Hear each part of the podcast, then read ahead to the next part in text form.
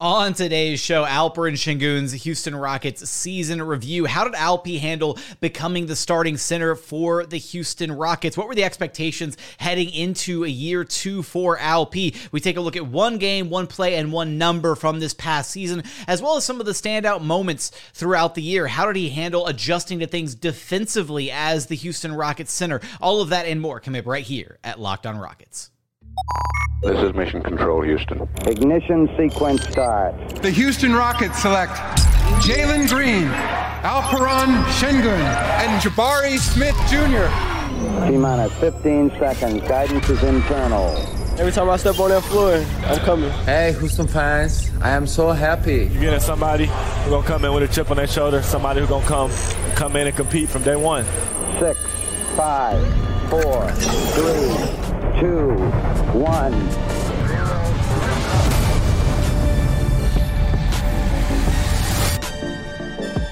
What's up, and welcome to another edition of Locked On Rockets, your daily podcast home for everything Houston Rockets basketball. As always, I'm your host, Jackson Gatlin, native Houstonian, a credentialed media member. I'm also the host of Locked On NBA Mondays. Be sure to follow along on Twitter at JT Gatlin, and the show, of course, at Locked On Rockets, free and available wherever you listen to your podcasts, including YouTube. Go to YouTube, search Locked On Rockets. Be sure to like, comment, and subscribe. Give us your thoughts on Alperen Sengun's sophomore season. Give us your grade for how Alpi handled this past year. Let us know in the YouTube comments. Now, today's episode is brought to you by Game Time. Download the Game Time app, create an account, and use code Locked On NBA for twenty dollars off your first purchase. Last minute tickets, lowest price guaranteed. And as always, thank you so much for making Locked On Rockets part of your day every single day, whether it's on the way to work, on your lunch break, in the gym. Thank you for making LOR part of your day every single day.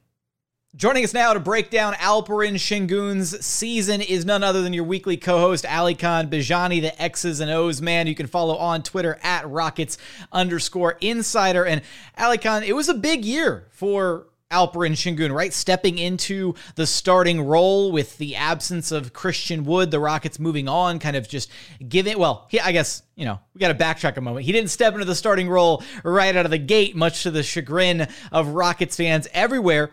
We're going to navigate this episode and try and take a look at some of the ups, some of the downs, some of the questions and concerns with Alp moving forward, the fit, the talent. We'll revisit some of the games throughout the season that really stood out to us. We've got our one game, one play, and one number stats that we'll get to a little bit later on in the episode.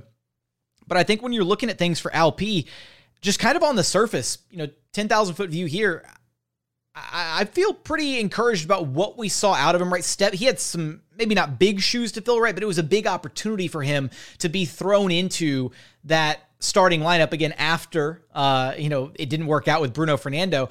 I, I guess that that's kind of like the weird thing, right? Is how this whole season started with Alp coming off the bench versus starting, which a lot of Rockets fans kind of presumed he would be the starter going into the season.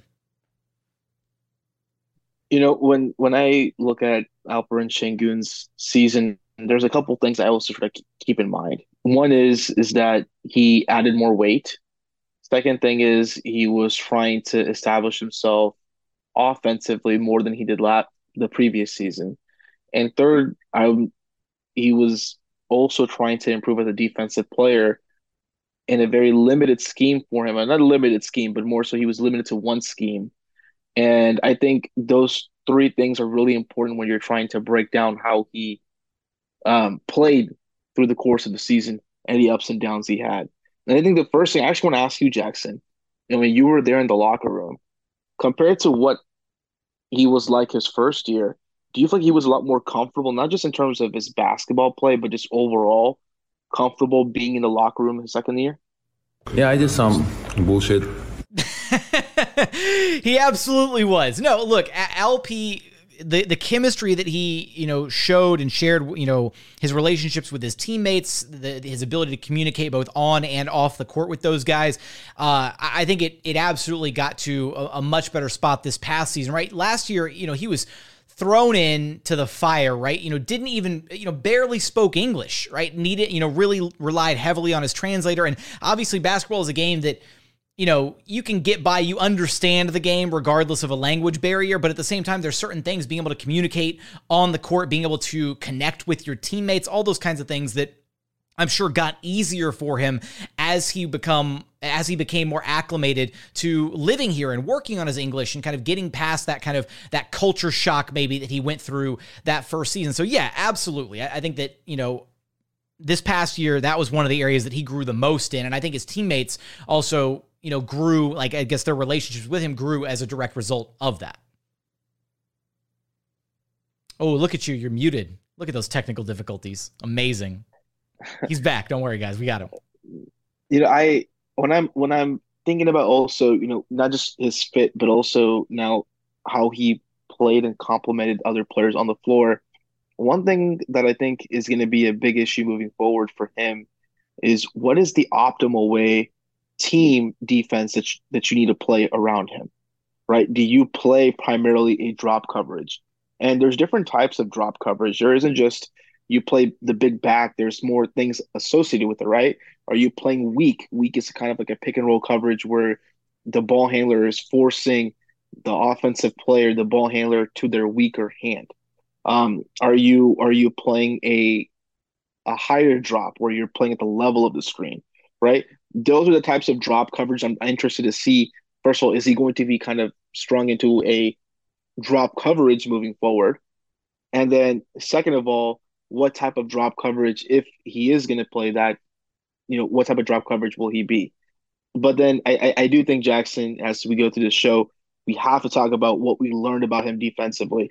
Because I don't think it's just as simple as we only saw him in one scheme and that's it. I think there's more to it that I think that we should talk about and have our listeners understand. Absolutely. No, I, I think when, especially when you look at when you look at all the success that Alpi had this past season in his in his sophomore campaign, I mean his his numbers jumped, right? I mean he went from averaging just under 10 points a game and, and five and a half boards a game, couple of assists. Eh, you know, all of his numbers grew across the board. The counting stats were great. He basically averaged you know, we'll, we'll call it 15 and 10, and then four dimes on top of that on 60% true shooting. Like the offensive numbers are incredible. And again, you know, I don't know how many times we've had to, you know, state this here on the show, but it felt like he achieved a lot of that almost in spite of the fact that there was very little system put into place, not a lot of schemes built to help him succeed as as a big man, you know, taking advantage of some of the gifts that he has offensively we even saw at points the coaching staff kind of you know changing things up where like at first they were you know they weren't encouraging to encouraging him to take three pointers and then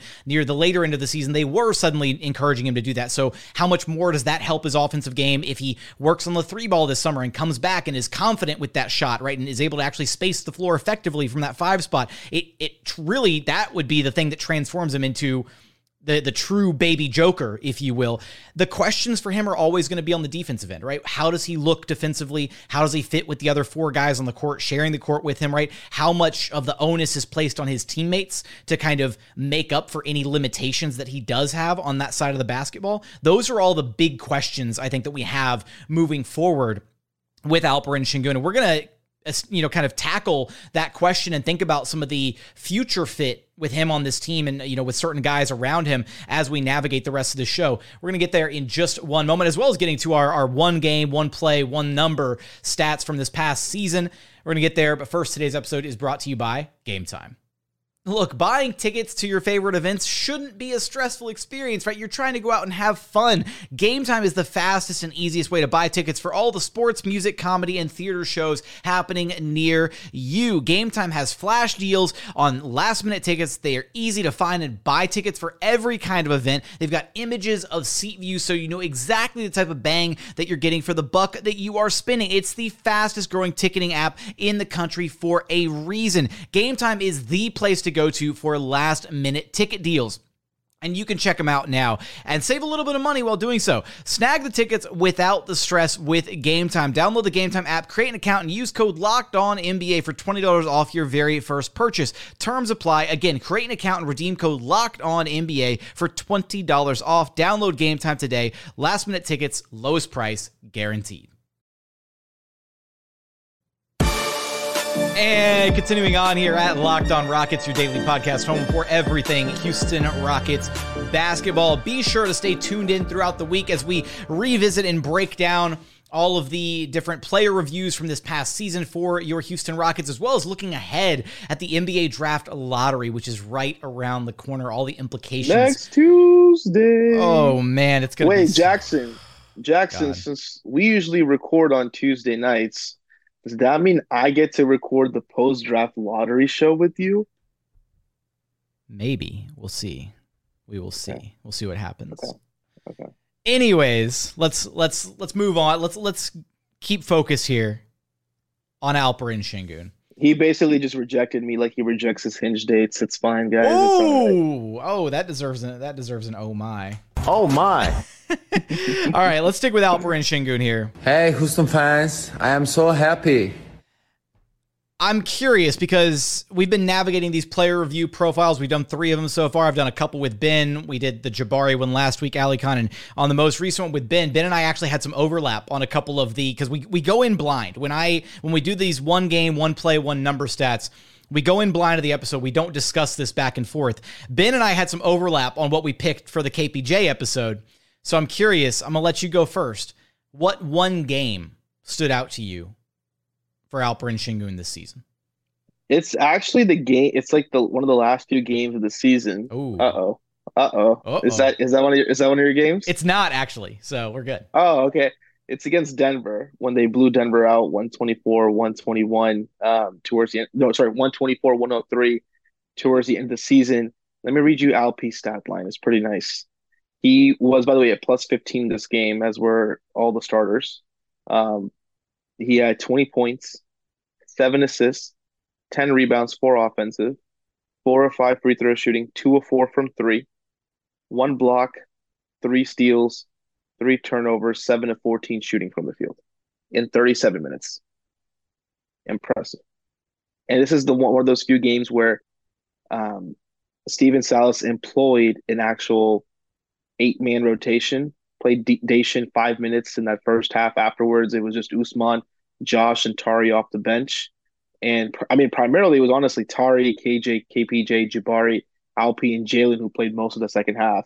So the fact that Alp kind of stayed on the floor against Jokic limited him and did a great job in that matchup. I I think that was probably uh, one of his best games. And let me tell you how poorly Jokic played. 14 points on I mean 7 of 13 shooting, 7 of 13 shooting, but only 14 points. Um only two offensive rebounds. He um he had a couple he had eight turnovers in that game. And so I just just from just from how well I feel like LP played in terms of defensively and highlighting his improvements through the course of the season. I really wanted to kind of put that game out there as a building block for him that, hey, it was not only against Jokic, who you root for, you put in the work and you stopped him offensively. And that to me was more was more impressive than anything he did offensively. If memory serves, I want to say this was the game that Stephen Silas said afterwards was the best defensive performance of Alpe's career. If I'm not mistaken, there was there was I believe so. It was around that time period. It was. It was like Steven it was like the very end of the season, and I think I think this was the game that that was in reference to. So that that adds even more credence to what you you were pointing out. You know, the just the the defensive component of what Alp brought to the table. I do want to highlight Alp's defense, and I will with two of my two of my three components here as we're navigating the rest of the episode. But how could I not? I for my game, man, I had to pick the Lakers game. It was it was Great game. it was a fantastic game. We watched Alperen Sengun absolutely dominate against the Lakers. And look, I know there was no Anthony Davis that game, right? He was cooking a combination of Thomas Bryant and I believe Wenyen Gabriel in that game. They had zero answer for him. But Alpi against the Lakers in what was easily to this point still the best offensive performance of his entire career, I think. 33 points, had 15 boards, six dimes, four blocks, 14 of 17 shooting, was two of two from long distance, and was three of five at the free throw line. That's like the one stat on the entire evening where you look at it and you're like, all right, he, you know, he went 60% from the line. But that game, just remembering him going at the Lakers repeatedly and them having zero answer for how to deal with them, you got that glimpse of just like, yeah, this kid's kind of unstoppable. Now, again, Thomas Bryant, Winnie, and Gabriel, sure, not the greatest defenders of all time. But they really didn't have an answer for him, right? And it kind of showed you what Alp could do if you really just gave him the ball and let him go to town, right? And this was during that stretch of time without Kevin Porter Jr., I believe, if I'm not mistaken. Um, it might was this during during KPJ's big absence? I want to say it was I have I, I probably have to go back and check January uh, 16th. Okay, this might not. Uh, you I, I apologize. I first off, KPJ wasn't in this game, so regardless of if it was during his big absence or if it was just like the small, you know, one of his miscellaneous missed games throughout the season. No, uh, this is a game that KPJ did not play. That's what I'm saying. He wasn't in the game. Sorry, I was like clarifying yeah. that. I just couldn't remember if it if it overli- if it if it lined up with KPJ's like extended absence or if it was just like a he missed one game and he was back in the lineup the next night. Couldn't remember yeah, that it, off the top of my head. You know, you you bring up you bring up his offensive output. I'm going to go back to his defense real quick. Well, uh, but before, Actually, no. before you oh, shift okay, gears, okay, before you shift gears, I wanted to finish off that point. The point was right. We got a glimpse very briefly of what Alp could look like when given more usage, right? When given more touches, when given more opportunity yeah. offensively. And again, if memory serves, this was one of those games during the stretch where you saw like Alp kind of dominating. And it was like, oh, oh, this is what it can look like if he actually touches the rock a bit more and gets to be more of a focal point within the offense rather than kind of an afterthought after Jalen and Kevin get their touches. And this was, this game was like his coming out party, right? Where it's like, okay, he's dominant. He can do this please for the love of god get him more touches because he can do this on a regular basis. That was the point that i wanted to make and that but then i fell down the rabbit hole about whether or not where where kevin played and didn't play. Go to your point about the defense. Well I'll, I'll just continue on the offense and we'll get to the defense. Just on this on this specific game this was a really good game if you go back and watch to highlight dribble handoffs and how well Alp kind of excels in that situation. I bring that up because I think with Ime Udoka, we're going to see more of that kind of high perimeter action for Alperen Sengun. What I mean by that is one play. I'll give you an example. It's, it's called wide action, wide, W I D E. Um, and what happens is that you have a ball handler. Let's let's let's pretend we're just visualizing. I don't have it in front of me. We'll just visualize it. You have a ball handler on the right side towards the wing. All right, Jackson's closing his eyes. Right side towards the wing. You have a big at the top of the key. In this case, that's Alperen Sengun. And then you have another player that's going to be a shooter or a ball handler on the left side. Okay. So the person on the right is the ball handler, has the ball.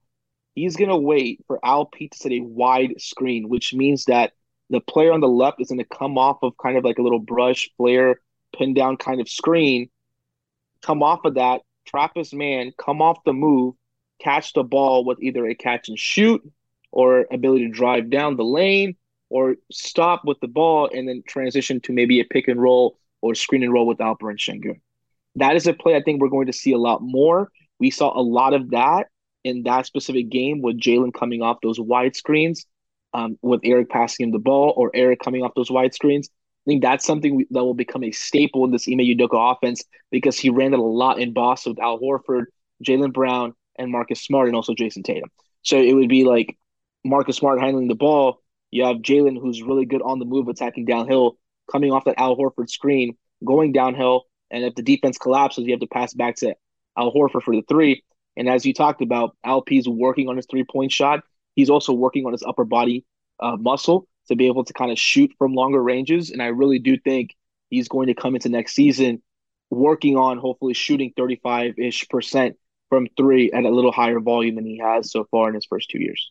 I mean, just uh, the the thought about what he's able to do because the thing is this past season even when defenses weren't necessarily honoring him as a shooter and they were backing off of him at the three point line, he's still such a good decision maker. And you still have to account for the fact that if guys are running, you know, using him as a wall, as a screen in dribble handoff sets, or if he looks to create by dribbling the ball in from the three point line, he's still able to make things happen right? It's such a it's such a distinct difference from when the rockets were running say daniel Theis at their five spot right? And, and theis was also treated as a non-shooter offensively and pretty much any possession that ended with daniel Theis shooting a three was a win for the opposing defense. Theis couldn't create out of that five spot and that's the difference between Alp and and another non-shooting five is when you can pass, when you can facilitate the ball, you are not a offensive liability, right? There's a reason that Draymond Green, despite you know being the backpack three point shooter that he is, is still a really effective, talented offensive player because defenses still have to account for him, even if he doesn't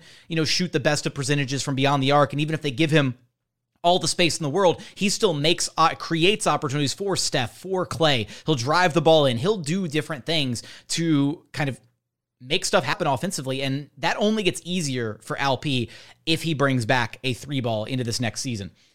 Coming up, we're going to get into our one play and one number from this past season, as well as any additional thoughts we have about Alperen Sengun's year, plus our letter grade for his season. We'll get to all of that and more in just one moment. And final segment here at Locked On Rockets, your daily podcast, home for everything Houston Rockets basketball. We've got our one play, one number to get through here in this final segment for Alperen Sengun's season. Alykhan, you want to start us off with the play you had in mind, or you want me to go first? I'll go first. Okay. All right. So this was a play on January 21st against the Minnesota Timberwolves. It was Alperin Sengun posting up against Naz Reid. Tari Eason with the entry pass.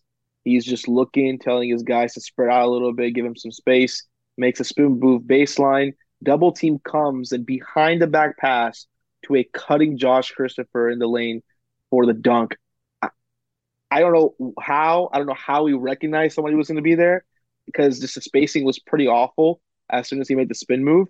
Um, but Josh cut and somebody was there. I think honestly the pass could have been for Ty Ty, who was in the slot, who was also cutting. But that was an incredible play. That dude has incredible vision. when he's facing baseline, he still makes a really good pass. So um, that to me was my favorite play of his. He he, he was like frozen for a second too, like like just and, and, he's had so many of those moments right throughout his career already, in just two two seasons worth of games where he'll pick up his dribble and there's like he's either double or triple teamed, and you're thinking there's absolutely no way in hell he's going to get rid of this basketball somehow and actually and let alone get rid of the ball, but also do something positive with it. Right? It's almost like we can revisit the. uh the behind the back pass he had against the Celtics from his rookie year, right? He was like double or triple teamed out on the perimeter and wrapped the pass around two or three separate defenders and got it into the paint. I believe it was Josh Christopher on the receiving end of that pass too. So something yeah. about like Jacob and Alp just have this chemistry with one another where I don't I I don't know, man. I don't know. You don't know what? I I don't know. Do you think LP is the best passer, not just on this team, but the best big passer besides Nikola Jokic in the NBA? Yeah. Yeah, I, I think I can say that pretty confidently. Ooh, man. Who who, okay. who would you put over him is the problem. Like, here's the thing Kevin Love. No. Kevin Love, 100,000%. Kevin Love is a right good now. Kevin Love is a good passer. I don't think he a I don't think he has the volume, and two, I don't think that he has the like. He's an effective right. passer. I don't think he has the jaw dropping passes that Alpi has. Okay, fine. I'm I'm not gonna say hundred thousand percent whatever my hyperbole was. I'm gonna take that back. But I, I do maybe there's a, maybe maybe passer. there's an argument there. I think Alpi is very clear. Like after Jokic though, like it's LP, man. Like I just I I you know, he's the guy that's consistently putting up like highlight real level passes. And I think that his vision is the crazy part, right? I don't think Kevin Love has quite the vision that Alpi has, right? There's passes that Alpi makes where he doesn't even see the guy coming, right? Like he had the the drive in transition, right, where he fed the ball back to Jae'Sean Tate that one game, and yeah, like he like at no point did he turn his head or see. He just knew he had Jae'Sean Tate behind him, and then it wasn't like the prettiest play, but it was effective and it worked. I just don't see Give Kevin Love that, doing some of those that, passes. Dude. Give me that, dude. So uh, yeah, I'm gonna you know I, am gonna say it with my chest. Alp is the best passing big man, not named Nikola Jokic in the entire NBA. I feel confident saying that. Okay, all right. How about your play? What's your play? So what's funny is I was kind of in between a handful of plays. Um, and that was one of my plays was the behind the back to Josh Christopher. So we did have a little bit of overlap there. Um, I'm gonna say, and I don't have a. The thing is, I don't have a specific example of this because there were so many of them, but it's just the inverted 3 5 pick and roll between him and KJ Martin that we saw become a bit of a staple in the offense, honestly, throughout the season, because it felt like the one way I know I talked about it earlier. Kind of Alpi succeeding in spite of Stephen Silas. It felt like the one play, the one action, whatever, that where Alpi was clearly the focal point and running things. And it felt like the one little wrinkle that they added. And they're like, hey, this is something creative we can do to utilize Alpi's passing. Let's do this. And it felt like we kind of saw it you know, once or twice a game, especially during that final like one fourth, one third of the season, it became a pretty consistent staple of the offense. And that's just like to me the tip of the iceberg of some of the creative stuff that you can do with Alperen Sengun as a primary facilitator on the floor. And with the chemistry that he shares with KJ Martin, KJ's excellent screening ability, just getting Alp and KJ in the pick and roll together just worked so well. And so that to me is again, it's not one specific play because I could go I could go grab 20 of them. And you know, it'd be hard to pick the best one just because whenever they did convert on it right, Alpi gets the pass over the top, KJ soars up into the air, just yams it down over the top of the defense, that vertical spacing threat. It was always a ton of fun to see. So that to me is is is my one play, even though it's not a very specific occurrence or iteration of that play, because we saw it so often. So I don't know. I, I just really like that duo. They've got they've got great chemistry with one another as well. Honorable mention one play for me was Alp dunking the ball from like just just inside the free throw line against the Bulls. He missed the oh. dunk, but the, the ball bounced up and went into the thing. So it was not a really missed dunk. It was a dunk, but it, a dunk that bounced yeah. off the iron and bounced in. But I, I really enjoyed that play because he was he was going for the kill. I'm gonna I and I, you know what I'll give you one honorable mention as well. Then um the waved off poster in San Antonio on that was Zach a great Collins. dunk. That was a great dunk. That was a fantastic dunk, and Alp was so mad that it didn't count. I remember, well, I mean, considering how much Zach Collins was trying to bully him, yeah, that game, yeah, he, he had enough. He was like, "I'm gonna, I'm gonna attack this guy." So, Dude, yeah, full good. full steam ahead. And and the best part was his post game. We're in the locker room. We're interviewing the guys. We do Alp's quick little interview. His are always the fastest, right? Because you know it's just I, I don't know why you know nobody ever wants to ask multiple questions because I don't know language barrier or whatever. His interview lasted me all of like 90 seconds, and then right as we putting our phones and recorders away and stuff, he goes, he goes.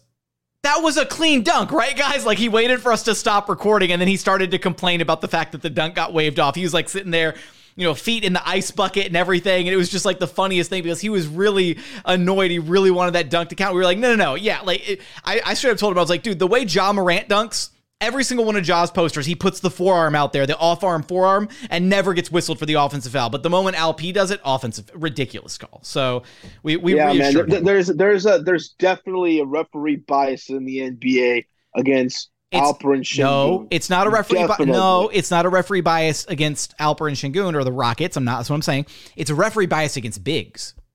Guards, no, no, no, no, no. Guards, no, guards get away with the off arm way more than bigs do. It's only Alp.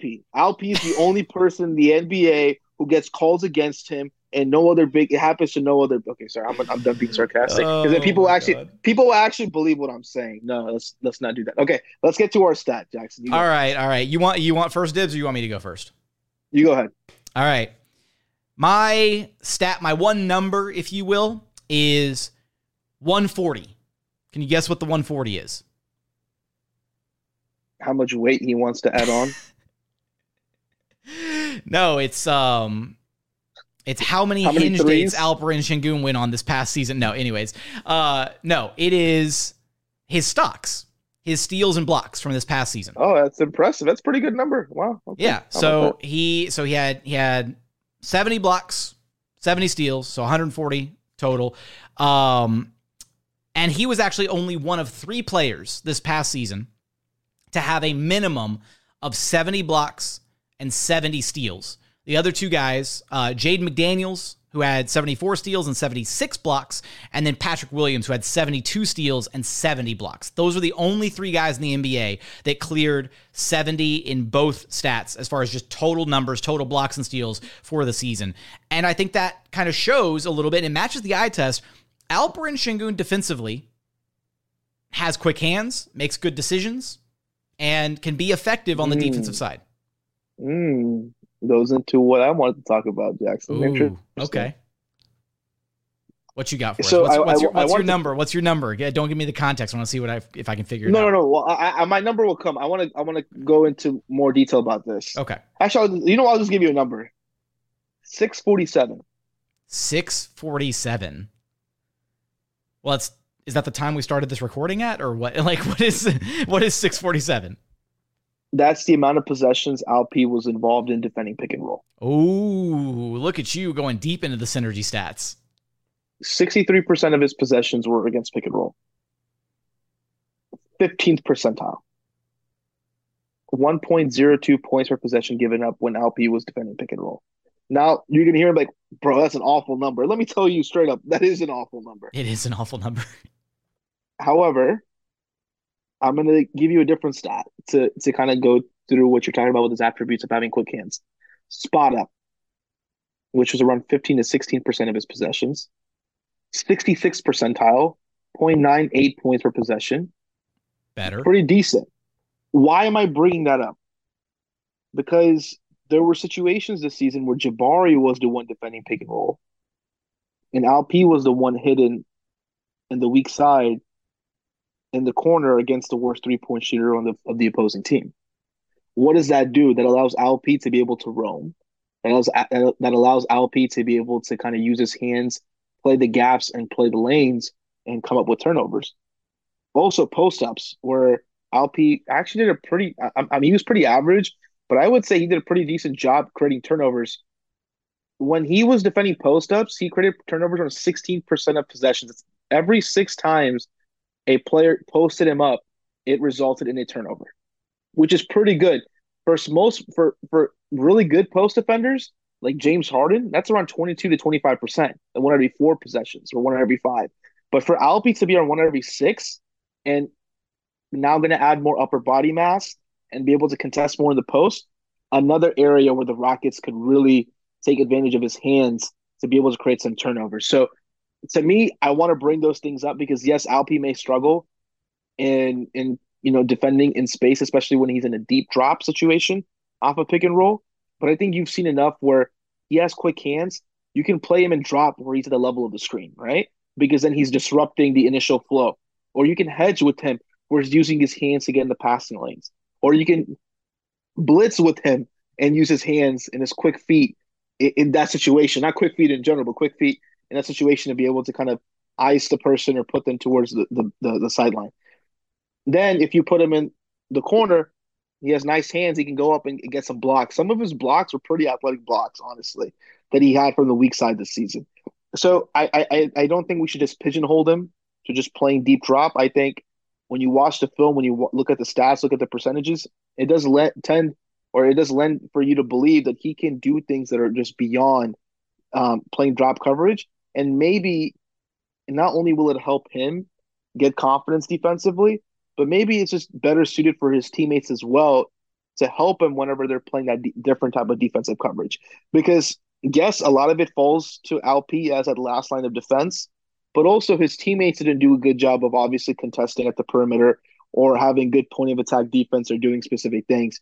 So there are things based off of Alp's skill set, and these percentages show that the Rockets can potentially do. And the way Ime Udoka plays, and I've mentioned this multiple times, Ime Udoka is a defensive coach who likes to sometimes have a hybrid between zone and man, which means playing the gaps of the, the driving gaps and the passing gaps that people like or players like to most take advantage of.